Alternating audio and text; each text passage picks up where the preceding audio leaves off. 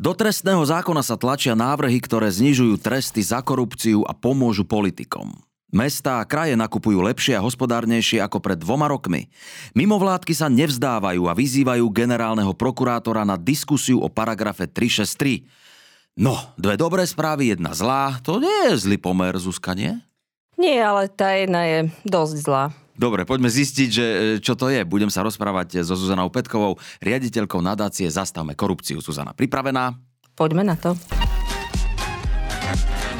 Nezaradený poslanec Tomáš Taraba sa nevenuje už iba dúhovým vlajkám. Prichádza s rozsiahlou novelou trestného zákona, ktorá by znížila tresty pre kriminálnikov a pomohla skorumpovaným politikom, ktorí porušili zákon. Opozičný poslanec o svojich nápadoch už rokoval aj s ministrom spravodlivosti Williamom Karasom. Teraz sa mi nezdá, že či dobre čítam. Pán Taraba navrhuje znížiť tresty za korupciu, to fakt? Áno, on e, navrhuje všeobecne znížiť viaceré tresty, argumentuje zlým stavom slovenských väzníc. Napríklad dnes, ak e, nejaký politik spácha trestný čin prania špinavých peňazí, to znamená, že napríklad z nejakých úplatkov sa snaží zlegalizovať tieto peniaze, tak ide za mreže na 7 až 12 rokov. Ak by prešla Tarabová novela, tak môže dostať len podmienku. Ale, ale čo? A kto je vlastne pán Taraba? On je nejaký e, špecialista na trestné právo? Kto to je? Podľa dostupných informácií, ktoré o sebe sám uvádza, právo neštudoval, študoval politológiu a ekonómiu, kandidoval na kandidátke Kotlebovej strany LSNS, dnes je nezaradeným poslancom a podnikal s takou zaujímavou postavičkou, pánom Koščom, ktorý je v spise Gorila označovaný za pána X.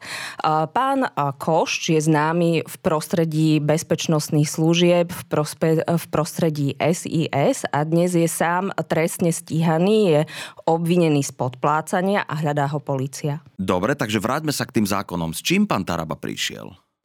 On prišiel konkrétne s dvoma novelami. Prvá novela je novela trestného zákona, kde sa znižujú už spomínané tresty. A druhá novela je novela trestného poriadku, kde napríklad upravuje podmienky práce s kajúcnikmi alebo napríklad navrhuje, aby sa nezákonne získané dôkazy mohli použiť v trestnom konaní, ak sú v prospech obvineného. Dobre, no tak a teraz e, čisto teoreticky, že keby to náhodou toto celé prešlo, tieto jeho návrhy, tak kto by otváral šampanské, kto by, e, kto by mohol poďakovať pánovi Tarabovi? Tak šampanské by pravdepodobne otvárali všetci, ktorí sú podozriví z týchto trestných činov, z trestnej činnosti. Ale napríklad, keď si vezmeme taký konkrétny príklad, tak teraz je na súde, na špecializovanom trestnom súde kauza Mýtnik, kde je oligarcha Jozef Brhel obžalovaný, že mal profitovať z IT tendrov na finančnej správe. A tam napríklad jeho advokáti chcú spochybniť prokurátora Repu a predkladať predkladajú ako dôkaz nahrávku, ktorá zrejme nebola získaná zákonným spôsobom, že teda a návodzuje nejaké podozrenia voči, e, voči prokurátorovi Repovi. Tak ak by takýto zákon prešiel, pravdepodobne by mali väčšiu šancu na súde s takýmito dôkazmi aj uspieť. E, ja teda nechcem konšpirovať, ale ty môžeš. Myslíš si, že tieto návrhy sú z hlavy pána Tarabu? Tak ja uh, samozrejme tiež nechcem konšpirovať, ale pán Taraba sa sám uh, priznal, nie priznal, povedal, že teda uh, spolupracoval na tých návrhoch aj s inými ľuďmi, nechcel síce povedať presne s kým, ale ja si myslím, že ak by tie návrhy pripravovali advokáti pána Fica, Kaliňáka, Jozefa Brhela, Norberta Bödera, tak by nevyzerali inak. Mhm, a ešte sa chcem opýtať, že to je tak bežné, že na koaličnej rade uh, minister spravodlivosti debatuje s opozičným poslancom? No, nie je to bežné, ale my, Juraj, nežijeme bežné časy.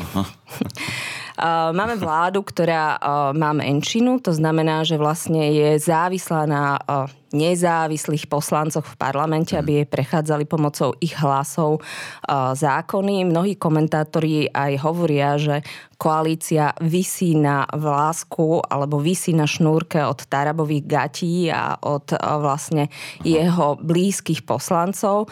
Premiér Heger to odmieta, faktom však zostáva, že pánovi Tarabovi už niektoré návrhy alebo jeho poslancom už niektoré návrhy prešli a on zase na oplátku podporil niektoré návrhy z dielne vlády, z dielne vládnej koalície. Čiže toto môže byť taký nejaký díl, že niečo vy mne, ja zase vám. No dobre, a má to šancu prejsť? Čo by sa muselo stať, aby mu prešli tie zákony? Ak alebo pán Taraba zobchoduje napríklad za podporu rozpočtu alebo nejaké iné veci, tak asi áno. Dobre, tak to znamená, že teraz vlastne je tá menšinová vláda, dobre tomu rozumiem, že ona je závislá vyslovene len na týchto nezávislých poslancoch? V zásade hej, pretože napríklad sa nevie dohodnúť so Saskou alebo so Saskou nerokujú, keďže pán Matovič a pán Sulík sú v ostrom konflikte. Takže často sa spolieha práve na týchto nezaradených poslancoch. A čo sa týka týchto návrhov, ja si viem predstaviť, že pán Taraba má už dnes nejakú aj dostatočnú podporu zo strany napríklad Smerodina. Mm-hmm. No nepríjemná situácia, mala si pravdu, je to zlé. Nadácia Zastavme korupciu v spolupráci s českými expertami hodnotila, akým spôsobom nakupujú mesta a kraje za naše peniaze. Posudzovali najmä, či samozprávy o zákazky súťažia, či tendre nerušia a či pri verejnom obstarávaní neporušujú zákon. Výsledky nakoniec potešili. Tí, ktorí majú v rukách naše peniaze, s nimi narábajú lepšie ako pred dvoma rokmi. Takže e, to, že všetci kradnú a že sú všetci rovnakí, nebude celkom pravda, nie? Tak rozhodne to neplatí, aj keď uh, tento náš rebríček alebo toto hodnotenie uh, samozrejme nie je o tom, či sa v niektorom meste vyskytne škandál alebo kauza s verejným obstarávaním, ale všeobecne hodnotí, ako hospodárne mesta a obce nakupujú. Dobre, no a ktoré teda mesta a kraje vyšli najlepšie, kde by bolo dobré, aby sa ľudia stiahovali? Za ktorými krajmi? Uh, tak uh, sú to uh, kraje a je to kraj a mesto, ktoré nemá s pristahovalectvom problém. Je to Bratislava uh-huh. a Bratislavský kraj. Oba, obe tieto aj mesto, aj kraj poskočili v rebríčku. Bratislava preto, že okrem toho, že sa snaží nakupovať hospodárne, pozera sa nielen na cenu, ale aj na kvalitu dodanej služby to znamená, že obstaráva veci aj rôznymi inovatívnymi spôsobmi a chce dostať e, nielen nie len služby a tovary za najnižšiu cenu, ale aby boli aj pekné a kvalitné. A Bratislavský kraj zase vyniká tým, že veľa súťaží. To znamená, že naozaj sa snaží zadávať čo najmenej zákaziek napriamo a robí veľké súťaže.